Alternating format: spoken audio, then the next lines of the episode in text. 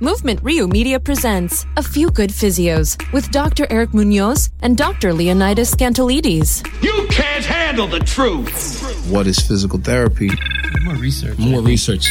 True therapeutic effect. Join us each week as we discuss current trends in medicine, rehabilitation, and strength and conditioning. The answers are out there. All content is a collaboration between On Point Sports Care and Integrated PT Squared. A Few Good Physios is not medical advice and is used for educational purposes only. If you are having pain and or health-related complaints, please seek out a licensed healthcare professional.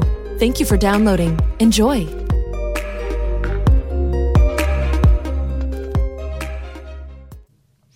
All right, welcome back. Episode 35. We have a return guest today, Mr. Steve Horney. Thank you for coming, sir. It is a pleasure and an honor. Oh, it's very good. So, if you don't, uh, if you haven't heard the first uh, episode that we did with Steve, definitely go back and listen to that. Uh, I recently re-listened to that, and that was recorded in 2018, and we went over uh, several things in terms of practice management, uh, some key elements of that, and even the transitioning from working for somebody and then uh, end up working for yourself. So we might re- review that a little bit today, and then go into some other stuff. Yeah, we got a lot of feedback from um, from that podcast, and one of the key things were the five key. You were very concise and clear on that. You outlined it very well. So I would love to review that at some point today. Yeah, absolutely. Thank you so much for coming. Sure, Appreciate happy it. to be here. And and to add, and we can just jump right into this. But uh, the last one I've changed a little bit. After I went back and listened, and I was like, "That's some good shit." But I want to change it a little bit. On the last one, we actually changed to uh, to play not to lose. And never would I say that in any athletics, but play not to lose for that because you have to endure in the beginning. So we all remember that become a gangster ass clinician. That's really important. and the location again, the location isn't West Fourth and Sixth. It's more finding that gym that needs you. Finding that gym that has independent contractors, finding that gym that has trainers that you're cool with making 120% of what they're making because then that's going to eliminate that hurdle for those patients. Then setting up that side hustle, that's really important. That's really challenging, obviously. And then metrics. R- remember, this isn't an emotional conversation. This isn't us saying that, oh, I, I want to start my own business, so I'm going to start my business. It's, it's foolish to approach it that way. Um, and then uh, just remember that kind of if someone can talk you out of it, then you're not built for it. Look back at what you've done in your life. Again, we've discussed me being an Italian cuisine transportation specialist. Pizza That's great. I like the hustle. I was was always built like that. Yeah, it's, it, but it, but it showed me like I like that grind. I like that not knowing what it is. I'll invest in me above anyone else. And when Mm. I invested in myself, I know I could get a little bit better tips. If I hustled, I could get a little bit better. And I knew if I worked a little harder, Mm. I could get a few more patients. And I knew that if I took another course, I'd help a few more people and make a few more connections. Like that was always how I was kind of like built. Mm. That's always how I grinded. So I kind of knew that that was the life that I wanted to choose for the rest of mine. But then uh, we kind of changed around just the last bit is like play not to lose. And that, that relates back to the metrics, but make sure that you're not just going in and being like, oh, if I build it, they will come. You really need to be smart about this because the hmm. first year and two years is just about enduring. What, everything's going to be thrown at you. You're going to have uh, you're going to have your insurance maybe be a little bit more than you thought that it was going to be. You're going to have to pay to publish in New York, which is a pain in the ass to become an LLC. You don't see that two thousand dollars coming. There's a lot of things that you don't necessarily see. So just small ball it in the beginning, play not to lose. Make sure that you're going to be able to survive survive those until your business really starts to build up. Very great, great, great, great information. Uh, I could relate on all points, but um, Steve, very you, you put it together very nicely. Happy to do it. What has been going on, sir, since your last uh, recording? Oh man, it's been it's been great, but it's been really fun to take a lot of the courses that we've been taking and a lot of the people that we've been teaching with and put a lot of that into one course. And this isn't a commercial for this course, it's for that course, which is coming up June 8th and 9th at Flex uh, Physical Plug Therapy. it, plug it all click, day, man. click on ihealthsciences.com courses and sign up on Eventbrite. It's at Flex Physical Therapy. They're great. But we're taking all the things that we've decided to put into our practice and, and share them. I'm not saying we that we do anything that that person doesn't do, that that person doesn't do, that that person doesn't do, that that person doesn't do. But I think we're really good at bringing it all together. And I think the way that we bring it all together is really good for our patients and therefore sharing that with the people that we like, the people that we want to teach. We went and talked to NYU DPT students about it. It was pretty cool. We were supposed to be there for an hour and a half, like three hours later, we ended up walking out. And that feels good because you realize that they're seeing something different than they've seen in their clinical rotations. They're seeing something different than their teachers are teaching them. And again, we're not reinventing the wheel. It, it, almost in effect, frankly, we are we are breaking it down to its most simple pieces. Mm. Things have gotten kind of complicated. Yes. Let's bring it down. Let's make it simple, but let's make it packageable. Because if you understand it, that's great. You have your doctorate. You have many years of clinical practice. But if our patients don't truly understand what we're telling them to do, you're not going to get that full buy in. And if you don't get that full buy in, you'll get people better, but you get more people better if you can break it down, make it simple, and make sure that they can understand. Because when they understand, then they transition from being that patient to that student. And then when you have them mm. as that student, a, you've got someone for life because as you learn, they're going to want to learn, but they're going to be so much better because the feedback that they give is going to be so much more spot on.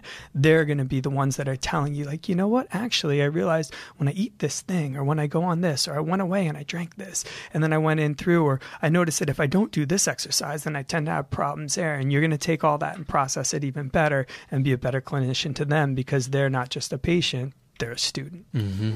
I love that um, that analogy of, of a student because I think a lot of the old model kind of has this hierarchy, yeah. hierarchy like authoritative white coat thing, of course, and um, there's a lot of less less and less buy-in toward that. With pay. patients are a lot more savvy and well read, and they, they kind of know they haven't. Uh, they're overwhelmed with information, but they have a lot more information than they had. Right. So I think the student teacher relationship is uh, is one where you know there's respect, uh, mutual respect, but I think it's more beneficial. I couldn't agree more, and and that's it's nice that things are shifting with the more information that people can get on podcasts like yours, the internet. Take it or leave it. It's here right. to stay. Right. they're a lot more informed. They may not be as well directed, right. but they're more informed and they have access to health literacy, whether they choose to get into those sources or not.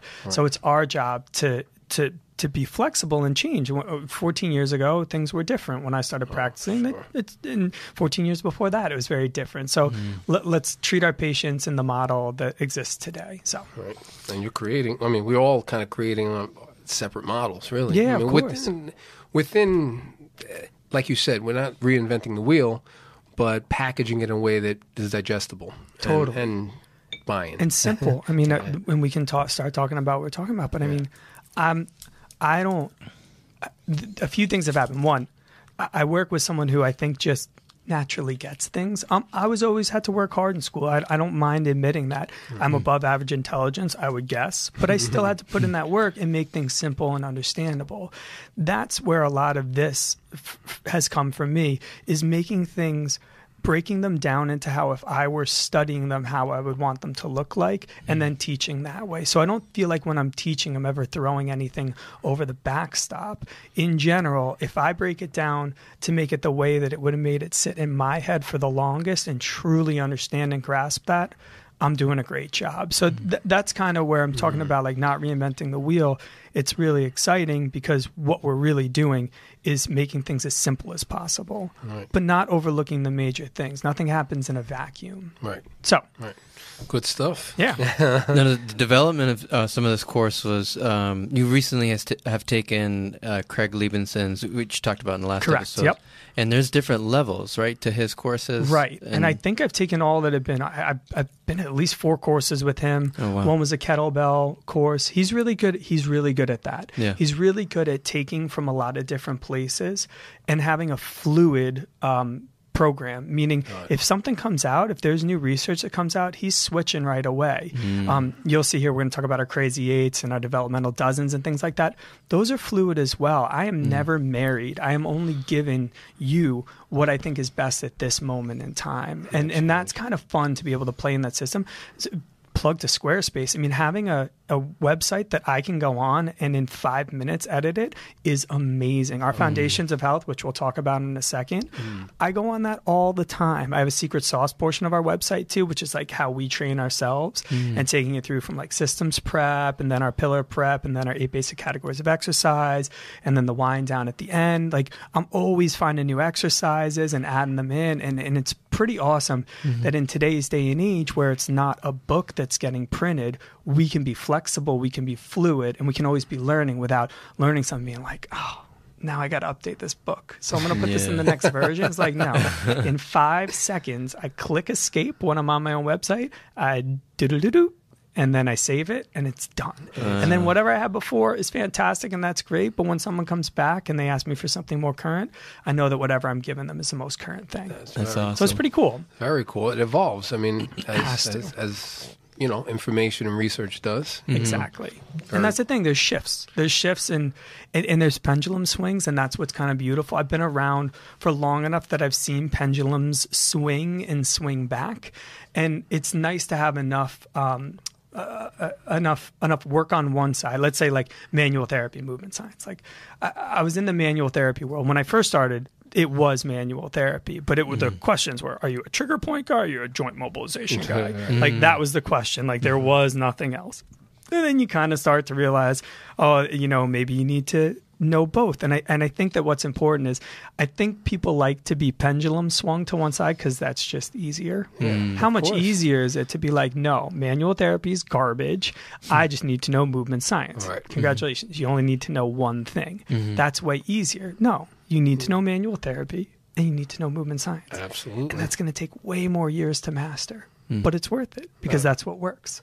So that's how we kind of looked at everything and tried not to just get swung by what was happening, but realize that things are inside of a box. If we go inside a box, outside a box, if if we look at things that are inside the box, they were in the box for a reason. They may not be um, dogmatically placed in there forever, but there was a reason that they got put in there, and just make sure that that's that they stay in that box to be used for when they're supposed to be used. Got it. So For Very sure. cool. that's how we roll. And the, the course in June, this is catered to uh, both clinicians and trainers, or are you just trying to get um, what kind of what?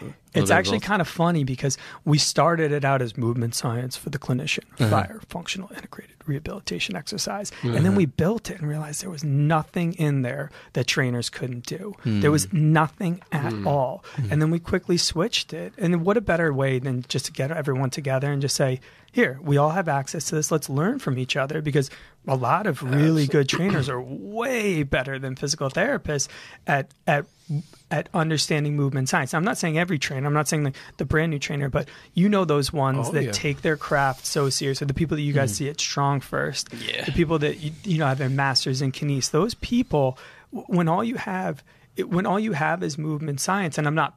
I'm just saying we have different lanes. Like when you are a strength coach, all you have is movement science. If you're not a PT, you can't touch people. Then you get really good at it, and and they're pretty amazing. So that that's why we decided to open it up to everyone and just get a good group there. Um, you know, more than half of our network is trainers. As we talked in the last one, I've never marketed to a doctor. I don't particularly enjoy it, frankly, but I love talking to trainers. They're so much fun. And then we teach trainers. Every month we teach the Gotham trainers once every Monday, and then once a month we treat the we teach the Equinox Printing House. Um, So we're always teaching trainers, and there's no reason why we can't all just get together because this stuff doesn't go over anyone's head. Um, That's I'm a, I mean, it's a great strategy. it.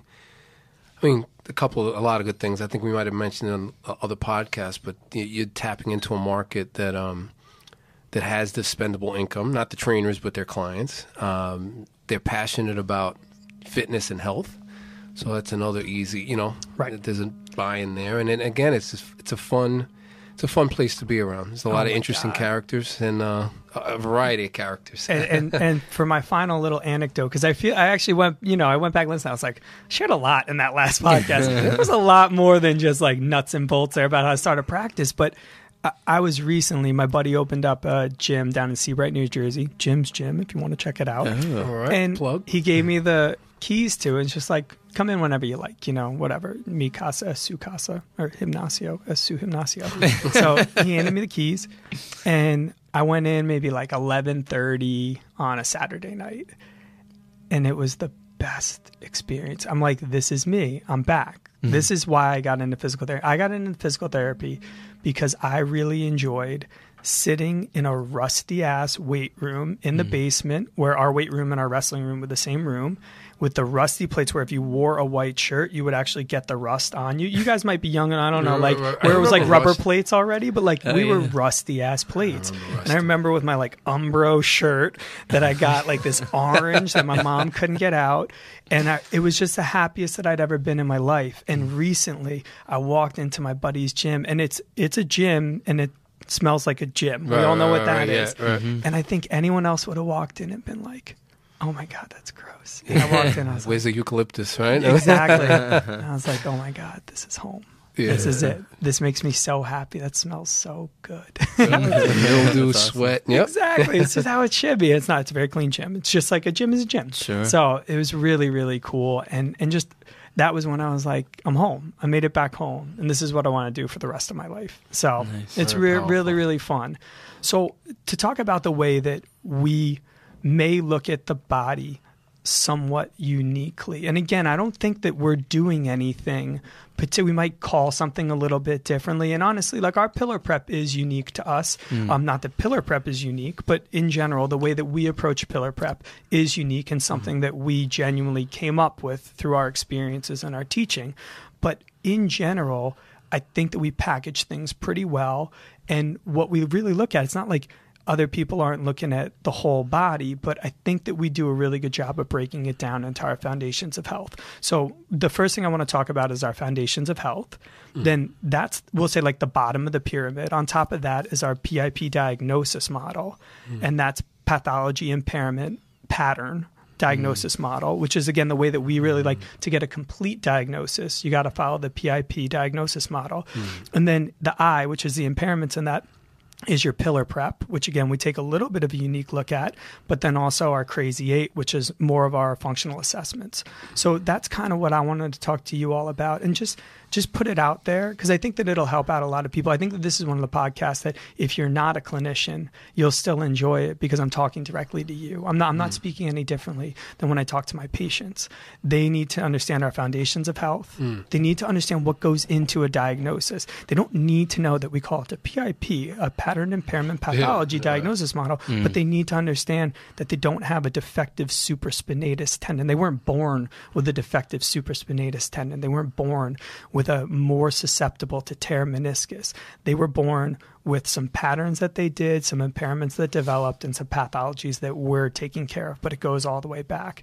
And then in that impairment, as we were talking about, pillar prep is something that I think by the end of this, everyone will be like, cool, I'm on board. I totally get it. Thanks, Steve. And thanks for making it simple. And I'll say, no problem. Happy to. That's what I do. Mm-hmm. So, to start our foundation about like the bottom of that pyramid and, and we kind of talked touched on this last time but th- this is where i would say that that i would say traditional chinese medicine has been the biggest influence on me. So again one, one of people that i teach with which is our integrated clinician where our integrated clinician course which we have coming up again check on the website but we have one coming up in november and we're going to do one over the summer as well in august. Um, that's where we instead of fighting with acupuncturists about dry needling legislation, we learn from one another because I can take an acupuncturist and make them into a super acupuncturist by teaching them this much movement science. Mm-hmm. And they can take me as a physical therapist, and Peter D'Aquino is the one who did this for me,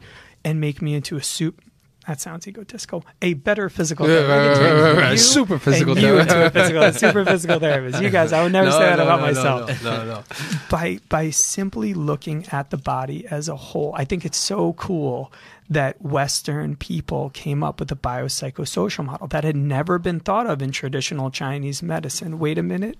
It was. it was thought thousands and thousands of years ago. And there and then oh we come up with movement science. Isn't that so cool that we did? Wait a minute. Tai Chi. They used to be packaged together. That was the beauty of it. You had your holistic, traditional Chinese medicine that was looking at everything, and maybe to a fault, uh, more like liver and things like everything being connected. But things are certainly in traditional Chinese medicine connected to more than just the pathology. Mm-hmm. And then you also have to think about the movement science. That was also part of it. Tai Chi originally was with tradition was part of traditional Chinese medicine and needles. They had it all. They had looking at the body as a as a whole unit, and they had the treatment, the manual therapy, if you will, mm. and their gua sha and their needles, and they also had the movement science to back up what they were doing. But we as Americans just like passive modalities, or like Tai Chi, that's for hippies, and then the needles. Oh, I can sleep because I'm so sympathetic right now. That makes me parasympathetic, and it makes me feel better. Cool. And frankly, I don't even care where you put the needle as long as I get to lay on this table for one hour during my my wretched life. So it's like cool. So that's kind of where our foundations of health, which is again is the foundation of everything that we look at, is really important. So in that mm. we have your hydration and your diet.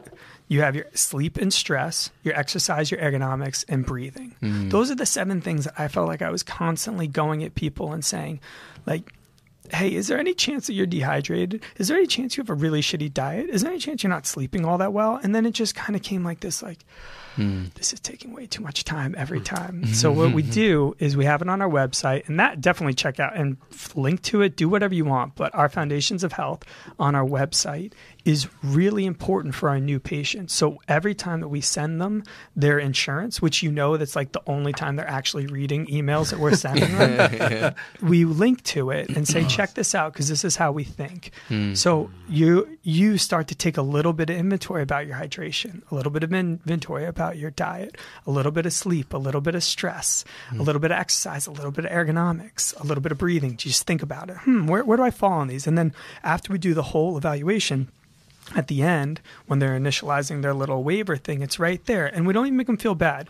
We say all these things, and it's a little visual analog scale, and it's great or not great. We don't even mm. want to make like bad or good. No, mm. great or not great. That sounds really nice. So then we make sure that we start that conversation with them so that they understand that nothing happens in a vacuum, that your shoulder is more than just a tendon. Mm. And so we make sure that they understand hey, you get 64 ounces if you're an athlete, more. Your diet in general, we know that's like processed foods. I, I, I think it's funny because I, I study a, a lot of diet information.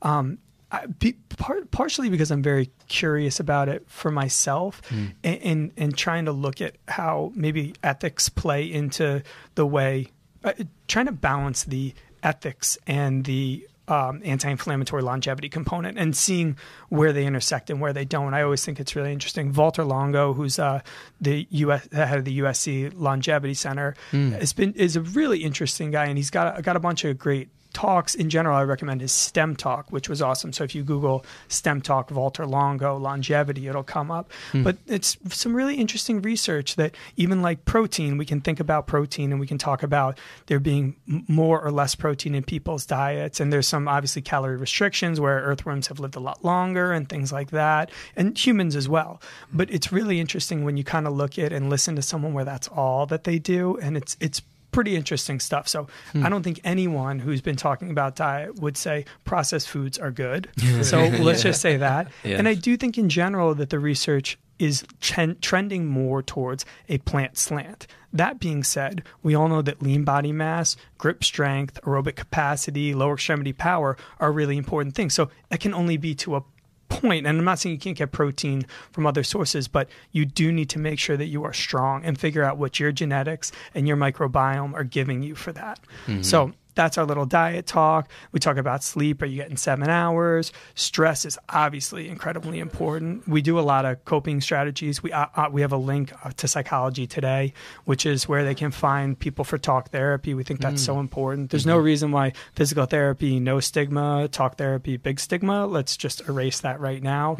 Um, our stress and our sleep, then exercise. Uh, we get a we get a mix of people like that. Like some i where I work because it's out of a gym. That's something I don't have to worry about. But are you getting at least ten minutes of exercise every day? Like, are you mm-hmm. getting some sort of endorphins? It doesn't have to be this crazy amount.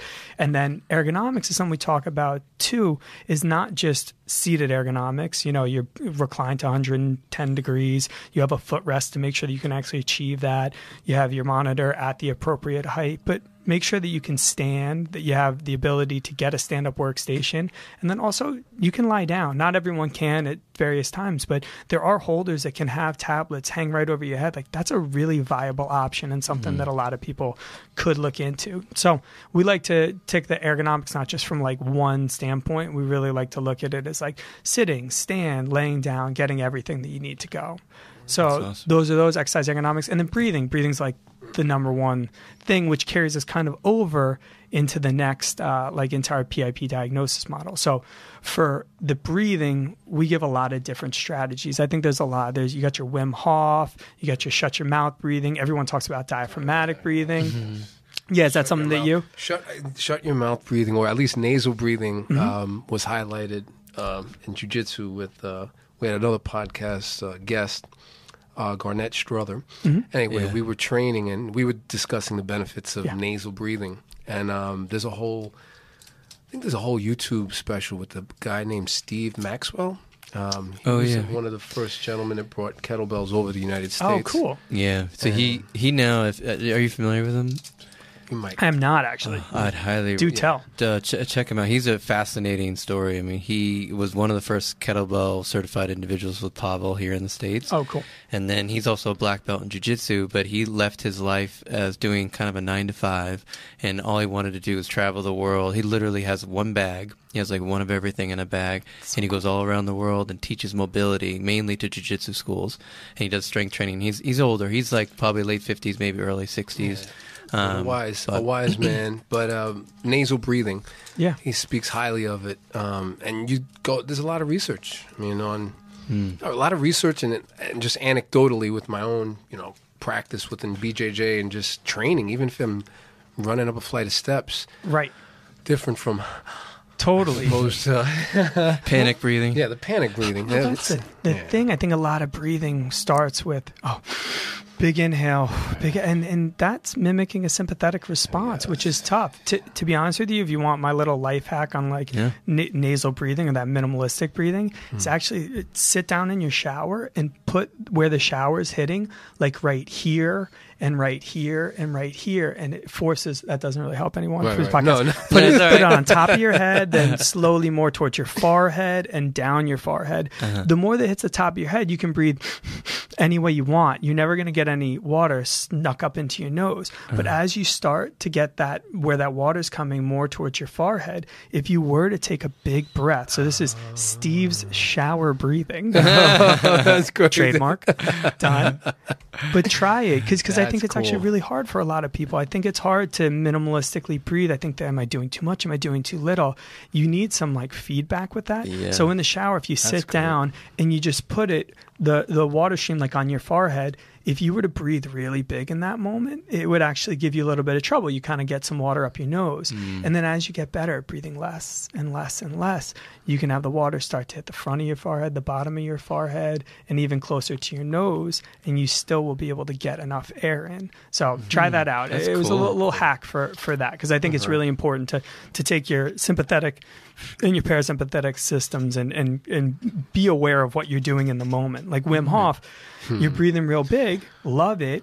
it i would assume that for that it's the the vagus nerve stimulation of the holded exhale that is Yes. so important but the way that he gets there is through something that's a little more on the sympathetic side so interesting It- stuff I've tried. I've tried uh, Wim Hof. I tried. I was like about a month ago, but I followed his direction to make sure you're on a couch. But Yeah. you get you get totally light. I mean, it's like uh, you're hitting into another system. Yeah. uh, very powerful. and just love that dude oh my god Oh, don't you just want to like cool hang out with him hell. do He's whatever awesome. my god what a human Giant. Did you ever hear him on the uh, Joe Rogan podcast? no i only saw him on Lewis Howes Uh, I sent that to Luke, and Luke loved it because he's he, he talk, he's this huge you know nature and human connection, and and he uh, you know connects it with his method, and also he's just got great philosophies on movement and exercise. He's been moving all his life, um, and it's just really cool to hear it because his perspective on things and his ability to say like the more you're. Um, connecting with nature on a regular basis, the more it's going to change your chemical makeup and make these things easier for you, like with the breathing and He's got uh, some tons of research now too, where he does with him. You probably know about the immuno him I know the things Yeah, that he did, like injecting Yes, uh, harmful. yes, like yes, yes. good, uh, good for Yeah. you. Yeah, no, good luck. I'll crazy. be over here not with my infections, but He's uh, good yeah. for him. No, I don't he buys what he's selling. He Yeah. I mean, embodies it. I think Joe Rogan as well as Russell. I think he has one with Russell Brand, and that's Gotta another. Dude, like Oh, Those guys. very, Oh, very entertaining. be a fly Uh, on that wall. If they weren't in front of the microphones and just like out having a beer together, sweet God, my where would that God. conversation go? How would you, uh, you know, I've been exposed to different breathing practices, but definitely, you know, for my own practice with patients, Mm-hmm. um, how do you kind of differentiate what technique to deliver to what patient? Yeah. Um, well, how, how would you, uh, how would you categorize some of these breathing techniques, and again, how how to disseminate it to a person? I think that the I think box breathing is just the easiest way to get into someone's brain. It doesn't mm-hmm. even need to be um, eh, because box breathing you look and it's like four four four, or you have a little bit longer exhale and hmm. different holds. I- I- It's really easy. I, I think that the buy-in is the most important thing. So therefore, I start really simple. Like if we're if we're in the clinic and we're talking about breathing before we do something. that's obviously different from when they're at home laying on their couch 30 minutes before they go to bed and i want to do something that's just going to make them feel that buy-in as quickly as possible for me i start with the box breathing and make it a little bit different. We call it our integrated breathing. So mm. that four in four hold four out four hold. Mm. In general to make it a little bit more applicable to them. And this is particularly with people that have like something going on in their brain is on the inhale have them think about what's on their mind. On the hold, think about the next logical step. On the exhale, relax your entire body. And on the hold of that exhale, just think about the most peaceful thing you can think of.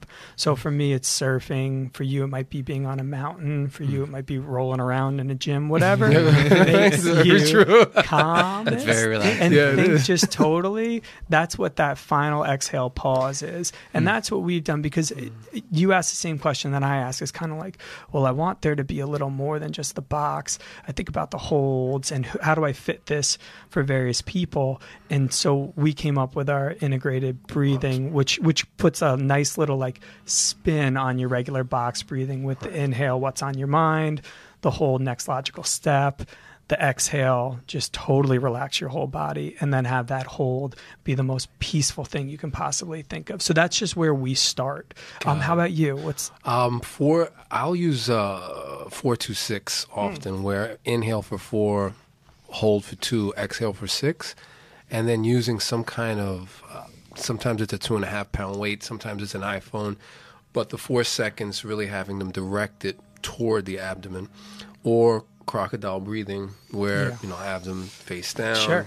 and using that as a little bit of a biofeedback, so they could actually feel the pressure, or often when I'm doing some type of manual therapy, let's say to the neck or anywhere really, getting them aware of how they feel as they exhale. Let's say I'm on a trigger point mm-hmm. and they exhale. That's a good way to buy in. I'm like, listen, you know, I didn't do anything different. Right. You did. Yeah. So if your neck is tense, like mine's just spasmed up. I don't know if you noticed me twitching around. Um, I just went into like, let me get down there. Yeah.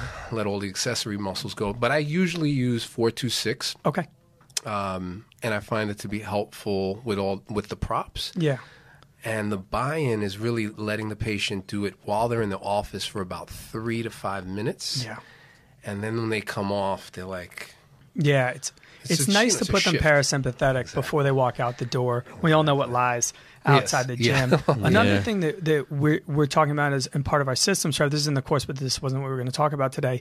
Is just thinking about the connections between the diaphragm and between the pelvic floor and just getting those two talking to each other which mm. we, we call it piston breathing because you can really think about like as you expand through here you're getting that diaphragm working and, and the pelvic floor is eccentrically working but then as you shift here, you're getting your obliques to work a little bit more, and that pelvic floor is a little more concentrically breathing.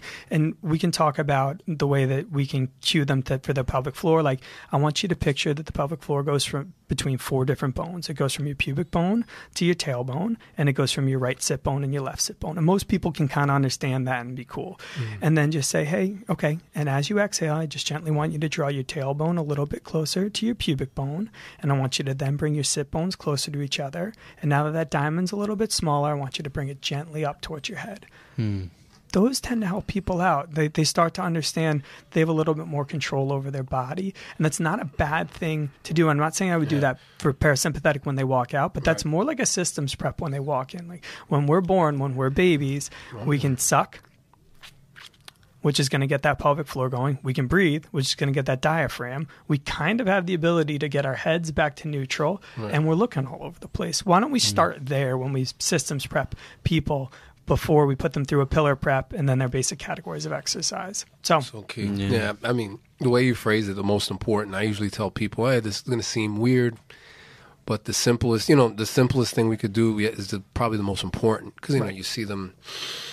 We've forgotten, we've forgotten how to do it all. It's crazy. So, It's amazing. I mean, I- I um, uh, my introduction to it's a very lower level kind of DNS course is the original strength. Have you heard of original? Mm-hmm. no, strength? I've not. Tell me, please. They're awesome. So um, I took one course in 2013, I think, and it's just a. I believe it was two days, and they go over kind of like every rocking and rolling and crawling variation that you can, breathing.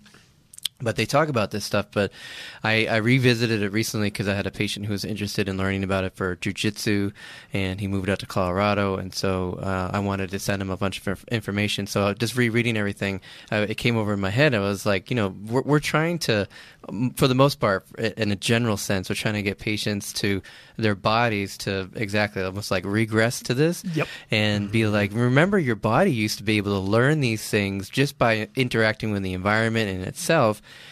But now it's been kind of flooded with your your adult life, which is nothing bad. It's just normal. It's like Yeah. you know you have to work, you have to deal with stress, you have to figure out how to pay your bills, you have to like endure a lot of stuff that's going to make you breathe different. It's going to make you act different, make you uh, move a different way. But now we're trying to you almost say to you, all right, now let's let's go backwards for a second. Let's let's see what your body's doing and see what it used to be able to do. And- this is really cool. And think about one of the first, you know, within with three months, if you will, that you start to get some thoracic extension Hmm. through your T4 to T6. You know, I'm, I'm not a pediatric therapist, but I can read textbooks. so I know that it's somewhere in Yeah, that right, area, right. you know?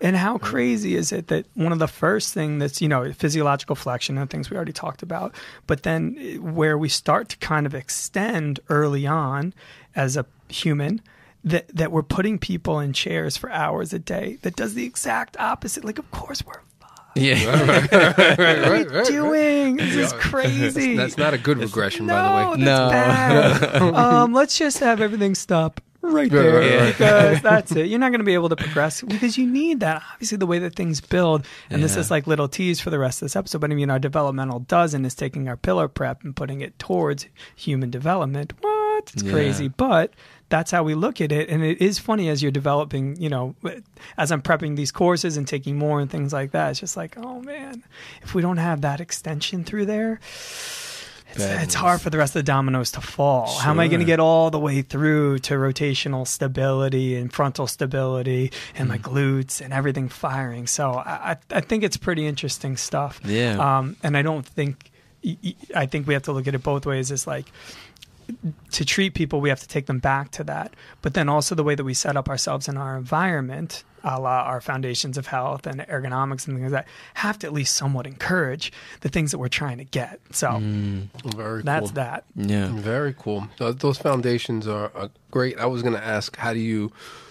One of my questions I had written down is like, how, how comfortable do you and your team feel delving into diet, sleep? Like, how do you kind of prescribe? We went over the breathing, we went over exercise, we understand that. But when you talk about diet and hydration, tons of information out there. Of course, yeah. How specific do you get? Yeah, How because that that's not necessarily our role. And and again, I'm I'm the first one to admit that my ethics bias me. Like I'm plant based f- because I- Right. it's ethical. Yeah, I yeah. didn't. I happen to lose 30 pounds and feel amazing, but Mm-hmm. that's not why I did it in the first place. And I'm not necessarily a person that would. I think that it biases me as I'm admitting, but I'm a healthcare practitioner Right, and I want people to be healthy. So I, I think that some of the quick things that I, with diet, I think comes alcohol. Um, I think that that's an easy one to talk to people about. Um, and no one's going to be like, no way. No, it's right, like, all right, well, yeah, maybe, maybe it is a little bit different. Um, Absolutely. I think that I think that from my functional medicine doctor, it was Mm. really interesting to hear her perspective because we were talking about like, yeah, maybe I'm a little like gluten sensitive. And she's like, well, what about when you have crackers? And I'm like, honestly, I don't know. She's she said a lot of people actually have more trouble with specific forms of yeast than they necessarily do with gluten. It's not that they do or don't, mm. that like all gluten sensitivity is really yeast sensitivity, but I was having trouble processing beer and I was mm. having trouble with the amount of bread that I was putting into my body. Yeast is still the common denominator there along with gluten. So I think that that's an interesting one to talk to people about and mm. see depending on where they get their pastas from or d- the different kind of grains and then which kind of yeast are going into which kind of breads that they're that they're eating and how long they've actually been uh, kind of like fermented. I, Yeah. I guess that guess the best way to say is like the most loaves that you're getting are produced massively. Where if someone's making their own bread, that's going to be in there for 12 hours maybe. So it's already started to its its own breakdown. Like the difference between eating a uh, having a kidney bean that's not really cooked all that way and one that is cooked in a pressure cooker, it can be very different. So prep really matters. So I'm usually happy to talk to people about that, and they're not very resistant. If they've heard it on Dr. Oz, they're all about Yeah, it. Exactly. Yeah. It's- it's- Amazing. right. It's not, it's not like you're s- setting up a meal plan for them, but you're just hearing at their you're hearing their general habits. Yeah. Most importantly, making them self reflect. Right. Making them self reflect. Yeah, and that, that's I think with this, it's uh, especially if they get the email with the insurance information. Right. Uh, the, uh, our previous guest that we had, Garnett, he talked about it too. I mean, we were making jokes about it, but you know, he, he was describing it as like people are just like a like a uh, like a head on a stick, just walking around, just like not, just trying to. And it, it's just like this lack of connection with themselves. So just that simple conversation is like, oh, well, let me think about this for a second. I never even thought about this. Right. And and I guess it's never a recommend it's not necessarily recommendations, it's asking them questions that gets them to say, "Hmm, maybe there is something there." Yeah. The next thing though I do like and and there's interesting research on this. I'm just but like talking to people about dairy sometimes that that matters you know? Like there's a i have a ton of anecdotal evidence. I'm not saying there's a, a ton of literature out there that absolutely supports that but people are, are open to hearing about that. I can speak about my own mother who like was having a terrible time because she used to she was so nervous about osteopenia and osteoporosis that she would drink one big glass of milk every night and mm-hmm. we kind of were like let's just see how that's a little bit different and it made a big difference for her. But everybody's different. So that and then and then i would say like that that you can talk to people about i think i think that again anecdotally just about the amount of consumption of meat that they're eating it, it, even if we're going like paleo hmm.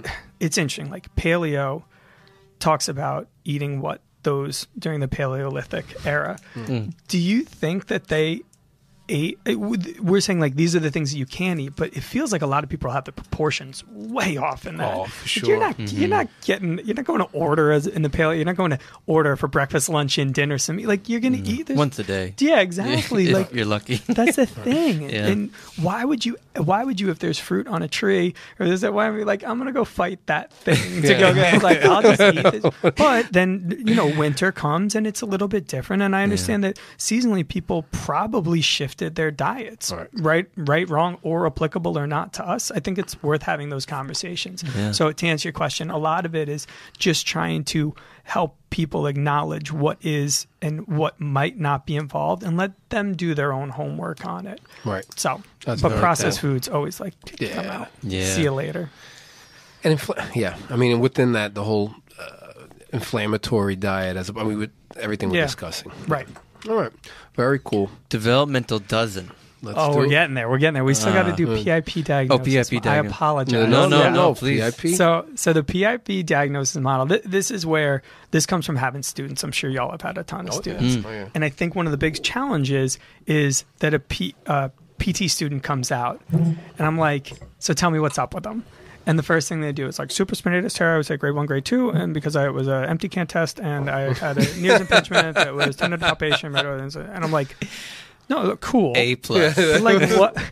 but what's up with them? Like Yeah, what's yeah, really yeah. going on with them? And, and, and I found it annoying because I'm like asking questions and I seem combative. and People then get defensive, and I'm just like, what the? How do I do this better? Like I Hmm. don't want to be that guy who's like, no, no, no. Like give me more of the story. Give me the more of the story. Like I need to give you the questions that I want answered to tell me that story. And so mm-hmm. that's where the PIP diagnosis model came up with. So to start it from the beginning, it's mm-hmm. pattern, impairment, pathology. Hmm. Cool. But let's actually take it and it's because it's palindrome. It's easy. Let's take it from the it. from the exactly. Well, start with pathology, go to impairment, and then go to pattern. And and that's where it's kind of uh, where it's a little bit cool, dude. special. Is it, it because people come to you and we'll just take the most easy throwaway like meniscus tear. Mm-hmm. So they're like script meniscus tear. I have a meniscus tear. It was confirmed on MRI. The meniscus is torn. People, it's torn. If you haven't seen it, Like, it's torn exactly. right I brought the image No with me. way, exactly. You wanna see it? Exactly. Like I can open it up. He's like, I'm not gonna change into shorts though. No, no. and then everyone and every clinician who's kind of like well rounded is kind of like cool. Well nothing i can do about that. Nothing i can do about that torn meniscus one. And i think we all feel comfortable. But i think the adding on the like you do realize you weren't born with a defective meniscus like there's mm-hmm. no way that that's the problem right just so we're mm-hmm. all and they're like wait wait wait what but it's torn. but WebMD, but it's torn. I'm like, I, don't, I care. I care because I care. Because I care about you as a human being. But I don't give about what what your MRI says to get me to what I need to do to help you. I, ca- I need to care because I need to protect certain things. I'm not just like MRIs. I, I think Yeah, that yeah. they're they have a place for sure, and we need to uh, understanding the structures that lie beneath can help guide us. But that's not going to help me towards the plan to actually get you out of here in the slightest. Sure. So that's where I was kind of like, let's take it back one. So that was where the I came from, which is impairments.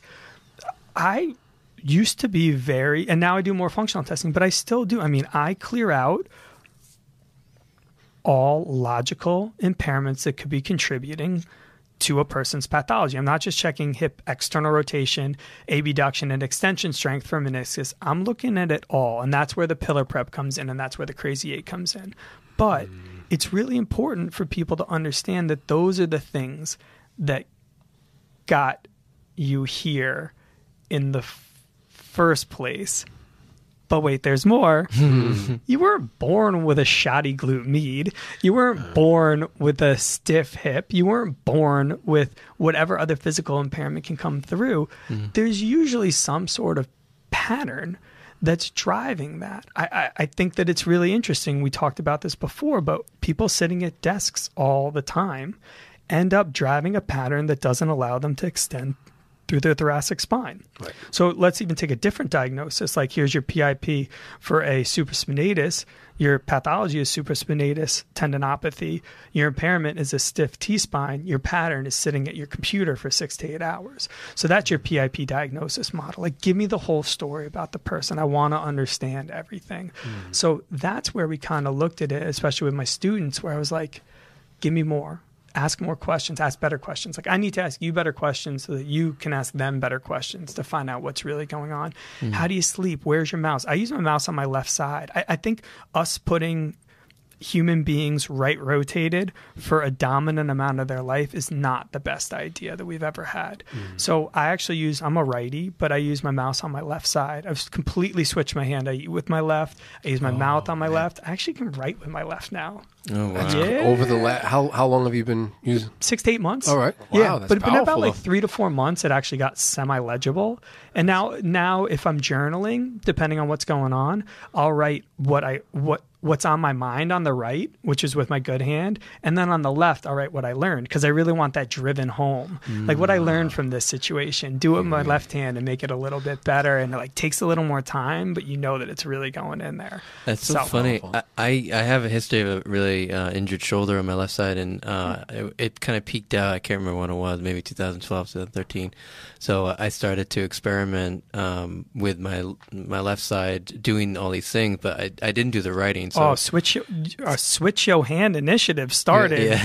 about Yeah, know. five months ago. Check us out on Instagram. Oh, it was awesome. huge. exactly zero people did it, but did we put it out there? Yeah, we did. No, switch your hand. Switch. Gotta be yo a big hand. world. I found it so helpful. You get better with people's names, Yeah. right, Aaron? Luke, right? it's just funny. As soon as I say, I'll always say that. I'll be like, it even makes me better with names, and then I'll, I'll use the wrong name for them. And it's like this Philip. idiot. Exactly. Oh no, you got it. You got it down. That's a pretty cool concept. Yeah, Uh, switch your hand initiative, like integrated it. health sciences. Boom. Challenge people to it too. Just do it with them. You can do it 30 days. Like switch your hand with your with your eating, switch your hand with with your brushing teeth. Exactly. Like build on it. Like it's easy Mm. to brush your teeth, so start with that for 10 days, but carry that over, then start to eat, and then the last 10 days you can start to write, and if you like it, then you can use your mouse on it. So Very cool. it's cool.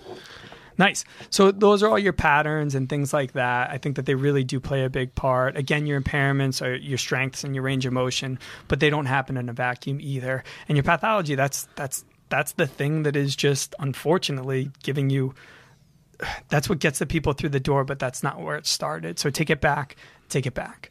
So that's our PIP diagnosis Very model. awesome. So in the eye, though, is the impairments, and that's where we're a little bit. This is maybe where we even put more of our brand. And as I'm saying, it's like PIP diagnosis model is totally us. Like that's that's not something. I don't think anyone thinks that looking at pathology, impairments, and patterns is something new and improved. But but talking about them all together every time, I actually is unique and is something that we came up with and something that we're proud of. So the eye is probably the most fun thing that we'll talk about. Again, that impairments. And for us, the thing we'll talk about right now is our pillar prep. So do you guys think about pillar prep in general? Is that is this a word that is common in your vernacular? And I mean that like wholeheartedly because most people go dead eyes when I talk about it. Yeah, no, I, I don't usually um, use it like this, but I'm assuming it's just like the basics that every human should be able to, you know, have some proficiency in. Exactly. And and I think that that's so we first came across pillar prep after a after a Carl went to Exos for the first time. So they started talking about pillar prep and I remember exactly kind of like how we're having this kind I'm like what are you talking about? Yeah. like like it's like it's like it's like if I'm not a if I'm just a regular person, I have abs, and if I'm like uh, uh, working with a trainer, like a regular trainer that like New York Sports or whatever, I have like a core, and like that's like core, that's right. it. Then I got a core, and now you're saying this pillar prep thing, and I'm just like, what are you talking about now? But I totally get it. In fact, I remember looking back after we talked about core, and like when we learned core in in school, for me it was like pelvic floor, lumbar multifidus, diaphragm, and transverse abdominis. But then as I started reading a little bit more strength. Um, textbooks it was like really anything in your torso can be considered your core and i was like i kind of like that but it's a little too vague for me. I'm not totally comfortable saying that in front of a large group of people and then that's it. So then when carl came back and was talking about pillar prep after exos and talking about just getting this area kind of like from your shoulders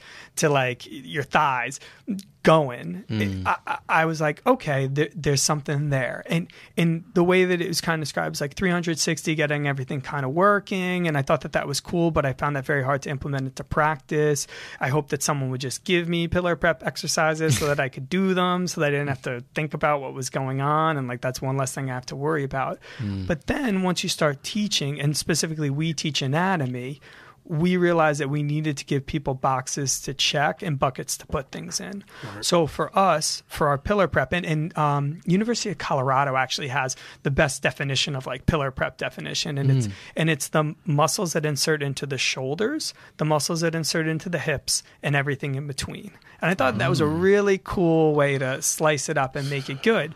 But again, that's abstract. If I tell a new therapist or a, even a somewhat seasoned um, trainer that, that that's the pillar prep, so now go prep that person. That's going to take them half an hour. They're hmm. going to overshoot the landing probably and not totally understand what we're going for. So we're lucky because, like I said, we teach every single week. We teach to the trainers at Gotham. So we were lucky that when we were talking about pillar prep for ourselves and for our patients, we also were teaching anatomy at that time. And what did we happen to be at? Ranges of motion. Hmm. Why do we need to go any further than that? If we hit all of the major ranges of motion of the trunk, the hips, and the scap and shoulder, I think we're pretty darn good. So our pillar prep definition takes it more than just the muscles at like that insert into those joints, the shoulders down to the hips, and then that's it. We broke it down into muscle groups. So you have your trunk flexors, extensors, rotators, side benders, your hip flexors, extensors, abductors, adductors, external rotators, internal rotators, mm. and you got to be able to stabilize your scap and shoulder anterior and stabilize your scap and shoulder posterior. Mm. That's your 12 that's important. And if you hit that, and you can hit that really easily with someone, because there's a lot of you side plank. Congratulations, you got your trunk side benders and your hip abductors. Boom, congratulations. You're doing, uh, let's say, elbow taps. You're getting your anti rotators, your trunk flexors, and you're getting your um, you're getting your anterior scap stabilizers. Like, cool. Like it doesn't. You don't need one for every single No, one. no, but no. if you're a new trainer, if you're new to this, do it. Just do one. Just take time. And if you'd really want to learn more about this, obviously we're going to be going through multiple ways to get this at the course. Like like the lengthy way, but then also that kind of the quick and dirty one. And just making sure that we cover all of our bases through there. So that was where for us taking something that I found challenging, again, benefiting from my non hyper intelligence was really nice in this scenario because I needed buckets. If I was going to use this for myself, I needed buckets, I needed circuit. I needed to think of it as a circuit breaker model. And that's really how we look at the nervous system. It's like you have your circuit box, which is your brain, and these are the 12 most important circuit breakers that you need to make sure are all tripped on. Boom, boom, boom, boom, boom, boom, boom. Because these are going to all mix together. And that's probably where you see it is if you test these. And this is how I, sincerely for any patient who comes in I already have it written out on the board that I'm going to be going over these 12 with them. I have trunk flexors, extensors, rotators, side benders, hip flexors, extensors, external rotators, internal rotators, abductor, adductor, scap anterior, scap posterior, and I have all that written on our little board before they even walk in so that they realize like this is the root of your problem. Hmm. We'll talk about the patterns, like I said, the PIP diagnosis model, but right now, today, I want to know where your impairments are because they travel together. Your hmm. glute med isn't defective. There's something that's not happening, some sort of precursor that needs to end up helping to happen first so that that can fire. It may be your obliques. It may be your adductor group. It may be your hip internal rotators. It may be your hip extensors. I don't know. And that's one thing where it's fun is like as I'm prepping this, I'm not giving you any sort of formula, but you do need to look at these 12 people, 12 things on every person that walks through. Mm-hmm. And you better be able to tell me by the time that you walk out what the three or four are that are the worst because they're playing with each other. There's no doubt that if they don't have good anti rotation stability and their glute med isn't working all that well, though they're connected. And in general, and I don't know why I'm I'm totally happy saying this that like the lack of anti-rotation stability doesn't let the glute med go. I'm not making I'm not making rules for anyone for anything, but I do feel very comfortable saying that in general, I think a lack of anti-rotation strength will inhibit glutes. I don't know why. I don't particularly care why hmm. because I know that if I can treat them as a cluster of let's say they're three or four biggest impairments, which is also their lowest hanging fruit, if I really blast those in different sequences, if I can raise the tide, I'm going to have to raise that tide together. If I can get their anti rotators up a little bit, I know that I'll get that much out of the glutes. And so that's how we look at everything. Now, if we do want to look for a sequence, that's where we get into the developmental dozen. But when I'm purely just looking at it, the first thing when they come in is I need to walk out understanding what their physical impairments are in their pillar. In their pillar prep, where are they deficient? Where are they lacking in their trunk, their hips, and their scap shoulder? Hmm. And once I understand that, then I can use my developmental, and that's where the developmental dozen comes in. Like then I can start to use my well. I know that in typical human development, this plays off of this, but in general, the underlying answer is if I can raise the tide of these these lowest hanging fruits together, that's going to work really well for them. And I have to raise them together. I can't just give someone a whole bunch of glute med exercise if their glute med isn't working. That's not the problem. They weren't born with a mm-hmm. shoddy glute med. You mm-hmm. have to get at the root. And I think that this is the root of the problem and making sure that we understand that they don't happen in isolation and that I need to get some things turned on to turn on other things to give it a better foundation. Mm-hmm. That's awesome. Yeah, that's great stuff. I mean, yeah, I mean, this is everything that's important. I think so, No, and, I- and it yeah. is, and it. Mm. So I came up with this before I even cracked a book, and now we're going to go into the developmental dozen. But I cracked a book on childhood development. I- I I knew that this was worth it. You know, we go down and do a medical mission every year um, in Ecuador. Yes. And and once I heard for the 900th time, one of the clinicians down there who actually works in peds say, yo, you don't control the hips, you don't lock down that pelvis, you don't control the kid. Like, trust me, if you can get those hips locked into that chair, that child's tone's going to totally change and everything's going to start working. So I we had already taught the anatomy, this chronology of how it kind of went. It's like pillar prep, hmm, cool concept, don't know how to use it. Hmm, okay, now I think I understand it. It's still really hard to use and wouldn't feel comfortable teaching it. Then we taught anatomy and we're like, oh, okay, well, I can't quantify this. And then the next thing that we did was like, well, is this even worth anyone looking at? And then when we were down for a medical mission in Ecuador, it was like, this is so important. This is exactly how it needs to be. But then the next thing that we went to was like, all right, so now that we know that it can relate to pediatrics, how do we make it even just a little bit better? I don't think you're wrong ever if you just go trunks, hips, scap, and shoulder. You're totally fine. If that's how you want to do it and it's just easy, and a lot of trainers do that just because it's a lot easier, that's how they go down. But I don't think that it's a bad idea to think about, Lee, what you were saying is that typical human development. Mm. So that's where we came up with the developmental dozen. Now, I'm not going to go through the entire thing, but I will give you some kind of framework mm-hmm. where, in general, we do develop a little more in the sagittal plane first, and then you can mm-hmm. start to have a little bit of rotation. Like the transverse and the frontal planes kind of come around the same time, they start to work together. So when we wanted to do our pillar prep, just a little bit better and a little bit different. We took the the typical milestones. And again different textbooks can give you a little bit different answers. But in general we took the general progression that humans develop and then we made our pillar prep modeled after that. And hmm. doesn't mean that sometimes i don't just go all trunk and then all hip and all scap. Yo that's still so much better than what most people are getting. Hmm. But to give it just our little bit of our own brand we made it the developmental dozen and we made it modeled after human development. So for that you're gonna have to take the course Right, but right, right, right. that's our thing so Very so that's cool. kind of how we that's kind of how we look at everything um i think that that's th- i think that those are the things that we've come come up with or we've snagged like obviously foundations of health we didn't come up with ourselves. Um, but those are the things with that foundations of health the pip diagnosis model and as for that eye that impairment i think the pillar prep is definitely the thing that we do a little bit differently. And for us it's been really helpful. Um, I, I love manual.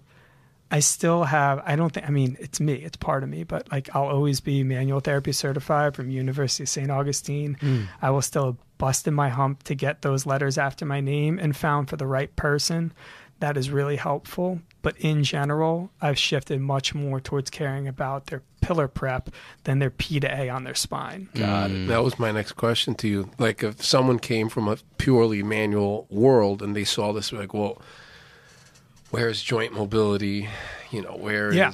joint mobility? Where is you know norms? You know, Sure, like no, it- and, that, and that's fine. And, and we didn't talk about it. It's as good No, a time right. to talk about it now. But like our Crazy Eight, which is our, which is funny. It's like I'm using a. I feel like I'm using such an outdated. Like Crazy Eight is a card game. Right, right, Crazy right. Eights. But I feel like anyway, I maybe we got to change the name because I feel like kids these days are just like, what are cards? Like, I'm sorry, is there an app for that? Like they don't know what our card. Fortnite Eight. Like I don't even know. Right, That's right, like right. 14. But either way, our Crazy Eight is a little bit closer to what you're talking about. Gotcha. So that's our eight functional tests that we Got use. it. And there's a little bit of overlap with the pillar prep. But if I can only do one, I promise you I'm doing pillar prep. Because the Crazy Eight is still going to be victim to the pillar prep. So for our mm. Crazy Eight, we're looking at, we're doing, again, feel free if, if you're not familiar with any of these you probably be a good portion person to take the course.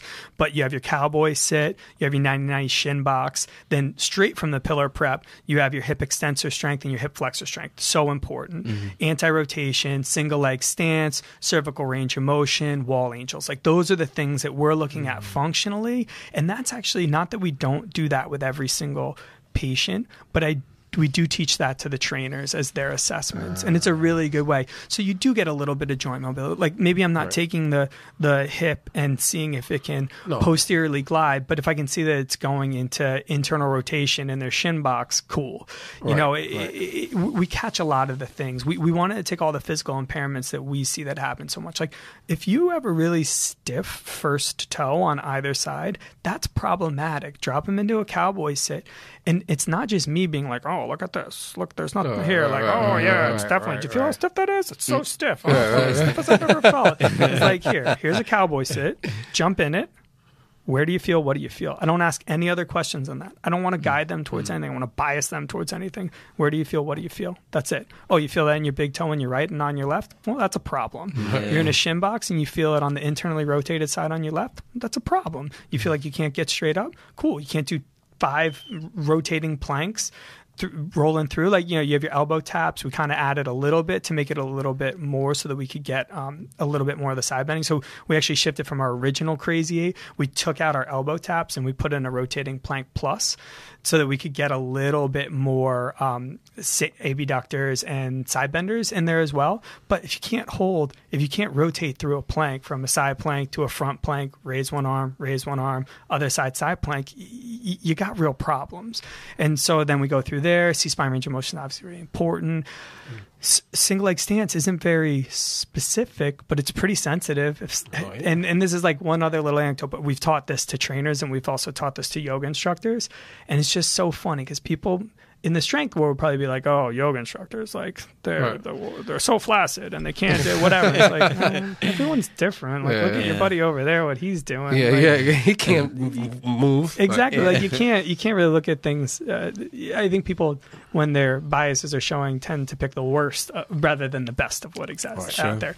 But I mean, we went through our crazy eight with a whole group of trainers and with a whole bunch of yoga instructors, and it was just kind of funny because maybe the yoga instructors had a little bit more trouble when they were doing some of the specifically like anti-rotation they were having trouble with, like in that portion of the rotating plank. That was actually back when it was just elbow taps. They were having a little bit of trouble with this, but their wall angels were a little bit better. Um, their cowboy sit was better than the trainers, yada yada yada. But the biggest discrepancy was crazy It was a single leg stance. So we do it eyes open, 20 seconds, eyes closed, 10 seconds. And we have them in like a 90 90 position with their opposite leg and plug their fingers really hard into the ground, just trying to eliminate everything that could possibly go wrong. And then it was just so funny because the trainers are just like, whatever. And I, like, we got to the yoga instructors, we just happened to teach them after, and they just nailed it. Oh. Like, they was, it was beautiful. Oh, mm-hmm. And I was so proud. And I think I started clap with threw him off a little bit, but I was like, yeah, like that's right. That's how you train. So you got to do them all. Take all your, your crazy eight, take your pillar prep, go for it. You know, from this podcast, you have enough to, to kind of like go and run. But if you want to kind of see it in action, like we pick one of each of our pillar prep where it's almost like a tester size. I hate that name. It's such a stupid friggin' name. You ever think of something you're like, we're gonna say this and make fun of ourselves all in one fell swoop. but we have our tester sizes because everything's got to be functional. So it's an exercise that's also a test. But we'll give you the best ones. And also in our movement science, then we take it for the rest of our basic categories of exercise. Like pillar prep is the first of the basic categories of exercise. Then your squat, your hinge, your lunge, your push and your pull, which are vertical and horizontal, and then your locomotion. And then we added in rotation to ours. Like, you know, I think a lot of people have like six or seven. Like, we really think the pillar prep is really important mm. on the front side, but we can't neglect rotation. Like rotation has to be in there. And maybe that's just your finishers and things like that, but you need to do your trunk either anti-rotation or rotation work in the beginning as part of your pillar prep. But it's not a bad way to finish you off as well with some finishers. So that's kind of how we carry it all the way through and that's our Sounds- that's how we roll. That's so cool. That is very cool. I mean, it's very, um, no pun intended, but integrated. That's uh, the name go. Name. Name. A good But name. um, the you know just how everything kind of connects. And again, it, as you said, I think for trainers, therapists, this is all should be pretty recognizable uh, for anybody. totally. So With with, uh, uh, with patients, do you put this on like a board and then you say, like, Yeah. we're going to go through this? Oh, yeah, that's t- great. before they walk in, so that they know that that this is not um not negotiable. but, but the last one I went to just kind of rubbed it on the first session and it felt better. Like, and listen, someone comes in with like a hot disc in their neck. I'm not going to put them through this shit. Yeah, Do you know right, what I'm saying? right, Like, right, right. But I would say 85% of the time. Uh, uh, uh, it'll already be written. I'll just fifteen percent of the time I'll be like, you know what? Yeah, you're probably right. Yeah, I I'm not gonna don't make- right, don't right. Day stress. one, yeah. Yeah, but but no, to, like seriously, day one for almost everyone that I can think of, Mm. other than that person who has a neck radiculopathy. Mm. Do you know what I'm saying? Like, mm-hmm. and they're just crying because it, it's killing them. Mm-hmm. But yeah, no, e- everyone gets this. And then if, if we want a little bit more, we'll start to mix in the crazy eights later because we don't want to overwhelm. 20 tests on the first day would be would be kind of tough. I mm. find the pillar prep to be more at the root of their problems. So we hit that. And then obviously talk to them and like, you know, rule out certain things. Not like I don't do special tests like everyone else, but in general, I want them to see this first so they understand where a little bit more about the origins of their problem. We can talk about the patterns before that, but in that PIP diagnosis model, these to me are the most important impairments. And then you can get more local, you know, have them do like a Z press to see how their strength is. Like I wonder with you, with your left shoulder, like if you mm-hmm. do a bottoms up Z press, what's that going to look like on both sides? terrible. Yeah, just you know, like it's, it's no problem. But mm. so you can obviously get a little bit more specific with stuff, and I would, and I think it's important to get the local, but these global, really, really important. I think it's awesome. great from a practice perspective too. I mean, obviously you have X amount of years of experience, uh, a ton of continuing ed. So there's a lot of information, but this kind of organizes it for you. So you know you're delivering, you're focusing on your patient, but how you approach that patient's not necessarily going to change. I mean, it's going Right. to change, but objectively, you have your you have your system basically. Right. And for now, I mean that's Right. that's a thing. And and also you said like trainers can look at this like trainers if if you do any of the words that I said about the ranges of motion, you can also go on our website under our exercise science uh, learn fire so fire is our functional integrated rehabilitation exercise that's our thing that's it you know everything's functional everything's integrated we we left rehabilitation because we could have changed that to resistance. Like we definitely played around with that a lot but the, the rehabilitation i thought was important to make sure that everyone knew that the risk reward on these things was just in the right place. So we left that in through there. And then exercise. So click on learn fire and then click click through and at the top there's a pre-course manual. That pre-course manual that we give out to all of our uh, trainers and yoga instructors is up there. So if you're not familiar with what trunk flexion looks like or trunk extension or what hip external rotation looks like that's all on our website so you can start to play around with those a little bit yourself. So i just wanted to know like everyone can even if you're just a, a a, a true student and you want to learn more as a quote unquote patient, you can check out a lot of this stuff on your own and kind of see where you think. Now, realize when I'm talking about the pillar prep, I'm talking about the the abilities of the muscles that do that, not that range of motion. Just to to totally set that out there. But yes, in general, anyone can kind of pick up this podcast, go on our website, and get a little bit better uh, handle on on what their body's doing. What's the feedback from uh, from patients? I mean, with the educational piece, because as you said, you know, there's certain people here in New York. They want to be fixed. They don't necessarily want to. Uh, they feel like they don't want to learn, and obviously that's a that's not a smart move. But um, you know, they don't want to learn. And uh, how do you approach that? Like when the person says, "Rub me here," or Right. yeah, how do you approach? I, I think I'm one of the worst people to answer that question because in a it, because I worked hard throughout my entire career. Most people are coming word of mouth. They somewhat know what they're in for, Gotcha. and they're already viewing me as the expert. Again, I'm not saying I'm special. I'm just saying I've Oh, been right. around long enough that when people come, they already. I, I get as the owner of the company and as someone who looks like they've been doing this for a little bit. I don't get a lot of pushback anymore. Like last week, I had someone who almost started crying because she, her ART person had had hurt themselves, so they couldn't do it. So that's why she found me. Got it. Got it. And I told, I, I just simply said, if that was working, you wouldn't be here. So let's just try something different. Right, right, right. And she was okay with it. And then once we got her into these things, and seriously, like her hip abductors were so weak, and I was like, "Do you think I'm gonna? My thumb is gonna change that? It's not. We got to Mm-hmm. work our way out of it." And then explaining everything. And again, like I have the the on, I have the the honor that I get to teach. So. I can click into that education real, real quick, and that education voice sounds so good, so compelling. you can never argue with this guy. No, clearly he knows what's going on, and he just said he's going to be interviewed for a podcast. He must be incredibly brilliant and attractive. So it's like, oh, that's you great. know, what, whatever it is. But I think I hate to say this, but I am one of the worst people to answer that question because a, I'm at a point where I have a wait list most of the time. If someone gives me that much trouble, they're not going to be with me for very long, and no, that's no. totally cool. But people tend not to give me trouble. I think because I educate the fuck out of them. Right. It- that's where it comes in. Once it's if it's written on through there and saying like, no, we teach this. Like we not only teach this to to trainers, but we also teach it to other therapists. They're willing to give it two or three tries, and if you can just get them to buy in enough to see where how weak they are in one out of these twelve tests, you got them. Right, mm. right, and, and your referral sources too, because most of these trainers might have some work done or or taken a course. So again, I- that word of mouth, uh, I agree with you. That word of mouth, you know, you become the expert Right. right, very quickly. So Are you, um, out of curiosity, are you keeping stats? I'm, s- I'm so, uh, On, on our on our patients and Ye- on the pillar. yeah, prep. just like general stuff, like uh, diagnoses who come in, and then like how, what you know what or- they're there i have never compiled them but i have because i write this all on a glass um where we're at it's a semi-private studio so there's a glass wall I just write right on it, and then at the end, I take the white pillow, put it behind what I wrote. They take a picture and send it to me, so that I know that they have it, and then I have it. Oh, So. I actually do have, oh, I have everyone's pillar prep, Nice. where they're at, and I obviously have their diagnosis. got it.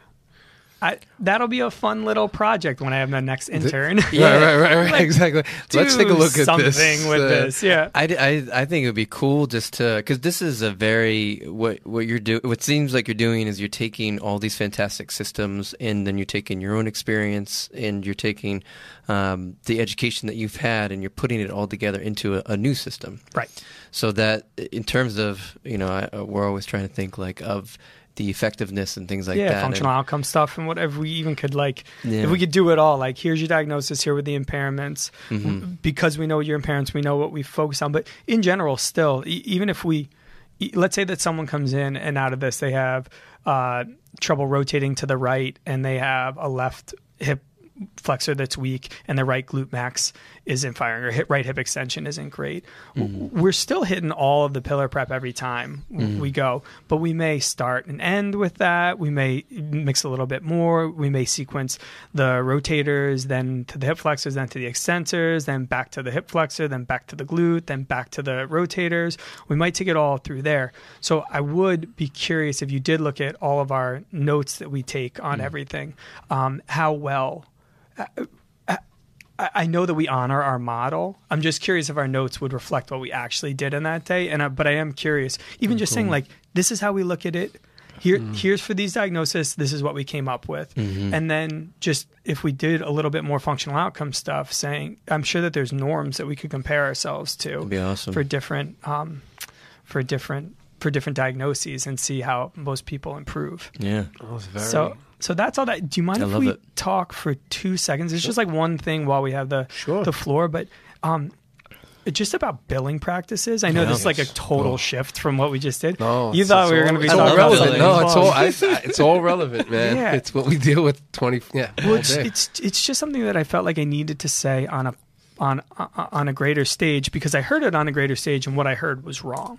So I had heard, and I wouldn't give any specific names of which podcast, but a very very highly regarded podcast was it was a the interviewer was interviewing someone who did who ran multiple practices and they were talking about billing practices for out of network. Mm-hmm. And i felt like i had always heard like you know you're out of network so you don't have any contracts with the insurance companies so you can kind of do whatever you want whatever. Like that that's it. And and and that was more or less what was what, what was shared with the, the with the podcast that I know thousands and thousands, of particularly new physical therapists, were listening to, mm-hmm. and and I feel like this is we're saying that is wrong. Right. How you treat the person off the street, what you bill that person, what you collect from the patient, and what you bill the insurance companies have to be the same. So it was interesting. I I taught I went and talked to some billers and some lawyers after hearing that and was kind of like is this is this true? I mean this mm. like that sounds great. Mm.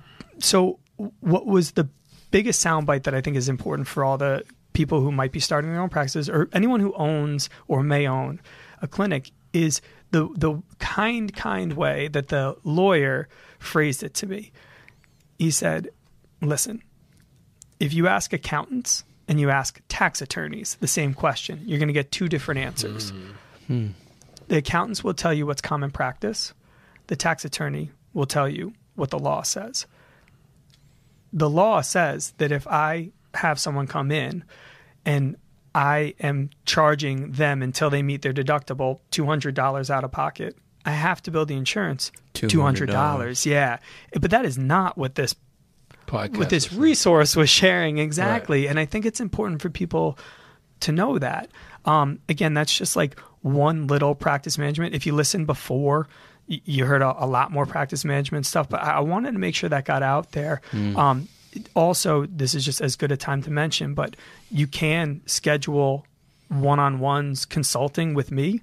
That is like this sounds like a shameless but it's only time to really mention this is i have now shifted my schedule to have availability for consulting. So if, if, if that was something that was a surprise to you you might want to spend one hour on the phone with me so we can go through everything. And most of them are things where i'm learning from where i thought it was this and it's this. And i can tell you the whole backstory so it doesn't hmm. seem like i'm just saying like I, i'm not just regurgitating information that i got from other podcasts. I'm telling you from talking to my lawyers and to accountants and things like that. So feel free to take me up on that. It's really easy. You just hmm. scroll down to the bottom of our website. It says click here to make an appointment make a one-on-one business consultation with steve and just fill out the paperwork and you're all good Very cool. That's awesome. With that information, have you ever heard of anybody being chased down for that reason? Mm. I mean, has that surfaced? and that, that was what the lawyer was really kind about. He's like, listen, the chances of you getting having trouble as a small practice are small, and not like I was asking particularly like, can I do No, this? no, Is this no, cool? But no. like, but he was kind enough Understood. to expand Yeah, it. no, right. So the way that it would go down, he said in his experience, is l- low likelihood that you would end up getting audited. But if you did get audited, what would end up most likely happening is they would cap you at whatever level you were collecting from the patient for them to meet their deductible for the rest of your time as a therapist. So you can never raise your rates. So they would uh, that would be going forward for as long as you're in practice. for as long as you're in practice and as long as they're still a company.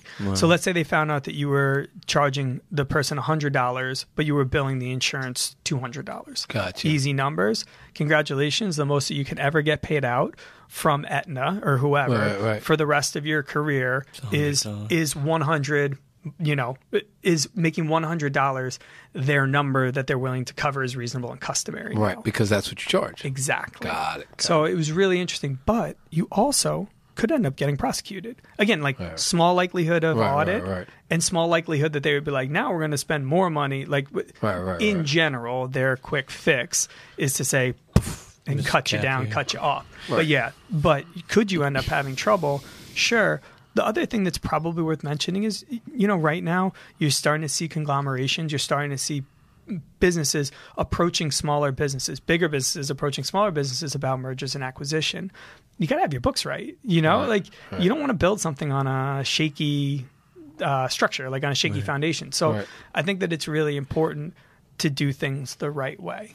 Absolutely. Is this uh, um, like let's say you're a, a, a PTO opening a practice Yep. And um, you start to bill out a network and you start to get the paperwork for the insurance companies. Is this something that would be in that either uh, signing onto? I mean, it's not really a contract, but there's just basic billing practices that go out. Would this something easily given to us as as a PT, or do we have to kind of ask about it in The- general? My, are you saying is in general when you start working with insurance companies, somewhere in the fine print is this listed? Correct. I don't believe so because it's the law. Um, Ah, the- like almost like LE, like like legal 101 Hmm. when it comes to billing is that everyone needs to be treated the same. Got it. And so that means that if you come in off the street and and this is our biggest problem with healthcare is that people don't abide by these rules. Right, like, right, do you know what I'm saying? If everyone posted their their billing fee publicly and every insurance company knew what that was and every human knew what that was, we would have a lot less problems. Like I don't claim to know how to fix this uh, unbelievable problem that we have with healthcare in this country. But I do know that, and as much as this wouldn't work in our, it wouldn't work in our favor if we were some of the people that were billing like max billing, if you will. I think that's a hmm. proper term, like hmm. max billing. Uh, then it wouldn't that would be problematic for us because we couldn't abide. But if you're one of those people, you're not abiding by the by the law anyway. So hmm. no, I, do, I mean I don't believe because I never signed an in-network contract. All I did to become an out-of-network provider registered it for Aetna or for Blue Cross Blue Shield is I just sent them like a W W-9. W W-9, nine right. exactly like. And then they never sent anything back. They just paid some claims. If you're in network, it's totally Hold- clearly hold stated, sure, and it's yeah. so and it's so easy. But this is actual just legal practices. Is that everyone has to be treated the same way? This is interesting because um, yeah, s- someone that I know that is close to us, they, they were having a discussion about it, and um, eh, right now they. After our last podcast, because there was like a quick brief of mentioning this with, with both Eric Yeah. and I, um, I talked to him about it, and he didn't. He didn't know it at all, and he, I think he looked into it more and more. I haven't talked to him again, but Well, you can ask a lot of people. You can ask a lot of billers, and they're Oh, going yeah. to. It's it's the accountant versus the tax attorney thing, Right. though. Well, if you ask he- billers, they're going to be like, "Yeah, you can max bill. You have a contract, whatever." that's And it's right. like, well, no. I mean, you can. You could do anything you want. Right, right. But if you want to abide by is it? this, yeah. is Is is, right is is that would a would a an attorney tell you that that is how the law is written? No.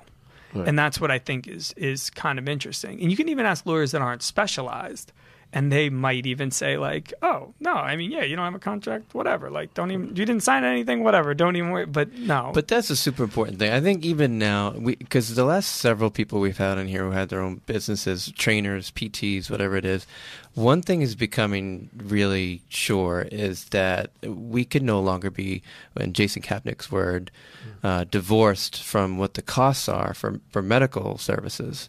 And I think PT is one of those things right now. The, the direction of it is going to be kind of up in the air in the next couple of years. You know, there was this article about Medicare for All and how it could uh, bring down hospitals, even though it would give more health care to more people.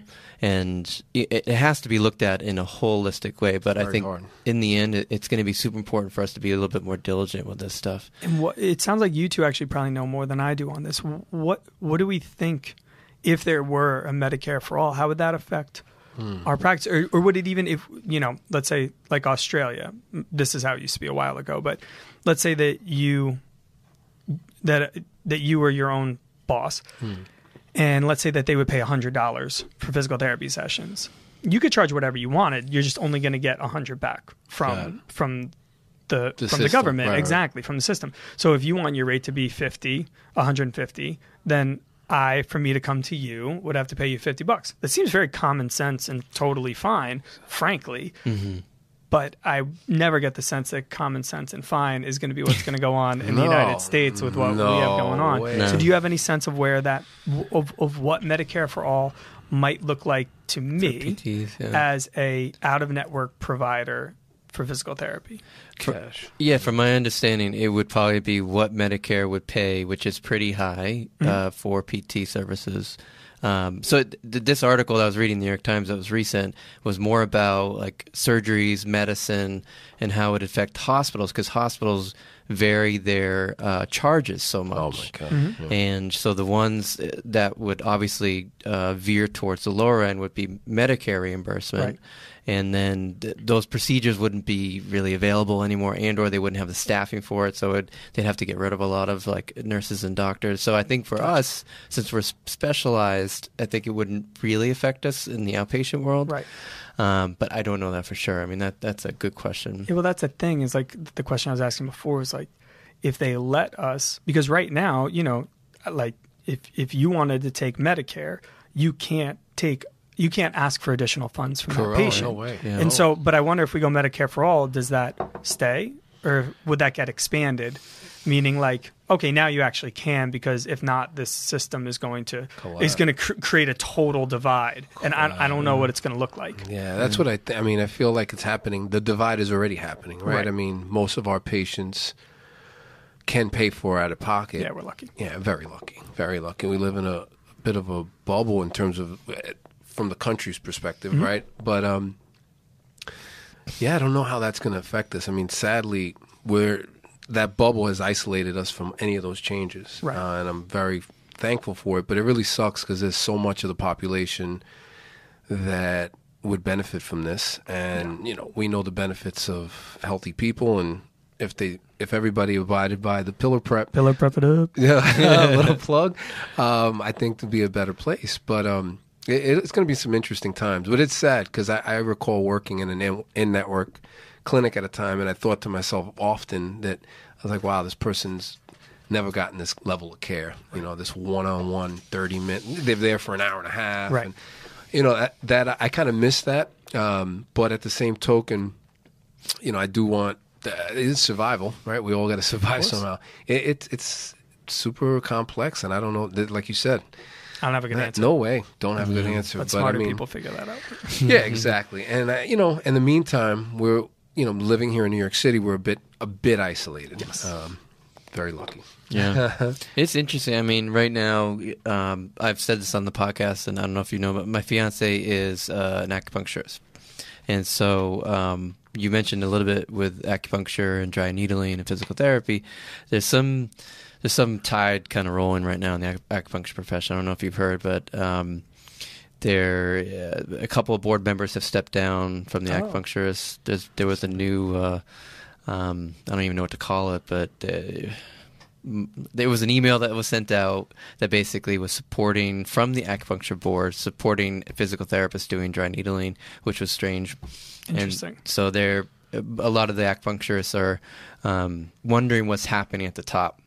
Um, but uh, my fiance has, has different theories in terms of where the future is going to be, but in the end, it seems going to be a little bit less, you know, traditional acupuncture and a little bit more dry needling with physical therapists and or dry needling quote with acupuncturists. But it, it it's all kind of stemming from the same thing that we're talking about now. This this idea that uh, they're trying to find low costs for uh, conservative management, and they're trying to find uh, almost like a streamline. It's a lot easier for them to streamline something that's already in the system than it is to go outside the system, which acupuncture kind of is. Oh, okay. Do you know what I mean? So, Um, okay, so so saying that almost instead of being totally against dry needling, being like, actually, that's kind of cool because it's already as part of the healthcare system. So when things switch, we may as well be on that train. Yes, we, it will be easier for us to catch that train because that train has already been built. Been. Right, right, yeah. They Oh, already that's put those really things in places. Yeah, so it, it's I, I don't know what's going to happen to it, but I feel like there is value in traditional acupuncture treatment Sure, of versus course.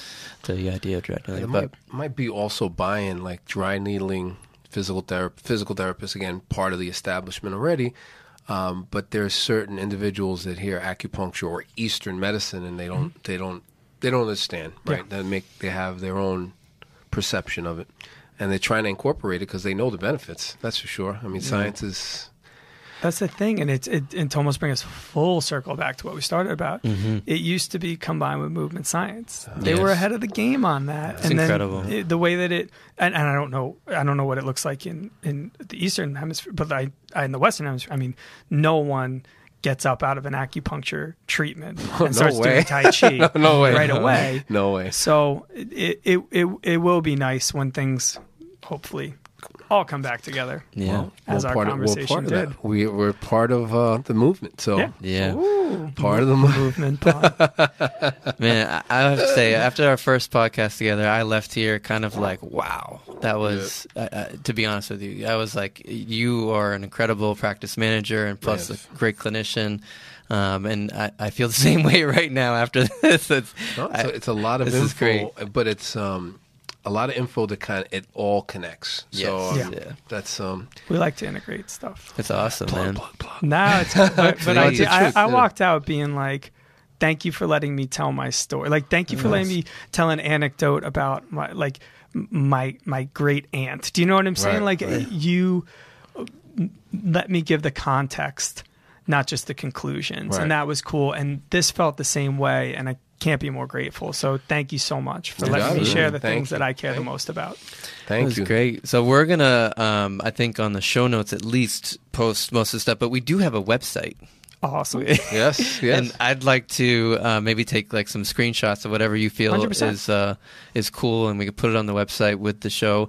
And definitely, uh, we'll be posting this YouTube video too. So And if Can't well, wait. well, we'll also with the uh, with with the website. Anybody interested in taking any of Steve's courses, it'll be on his. Yeah, link it up. Yep. it's on so website. June is the yeah, there's first eight one. spots left for the movement science Sweet. this It's at morning. yeah. June. It's at June. Flex. June 8th and 9th at Flex Physical Therapy. They're awesome. There's two Flexes actually in the city. They're both awesome. I know the owners of both of them. Um, yeah, Flex. It's a, it's in Midtown. Um, just you can link straight through to it. But yeah, it's just uh, the 8th and 9th. It's a Saturday Sunday course uh, in June. So we'll be covering a lot. We'll be covering not only just like our pillar prep, our systems, but then we're also going to go through squat, hinge, lunge, push, pull, locomotion, rotation. So you'll get you'll get everything. Just just the cueing that we've gotten over the last. I- I'm sure you know how to cue a hinge. I'm sure you know how to cue a lunge.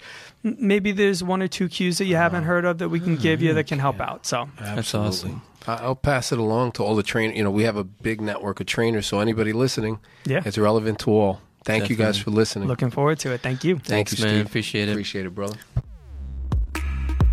Thank you for listening to A Few Good Physios. Follow us on Instagram, Twitter, YouTube, and Facebook. Follow us each week while we interview guests and have clinical commentary.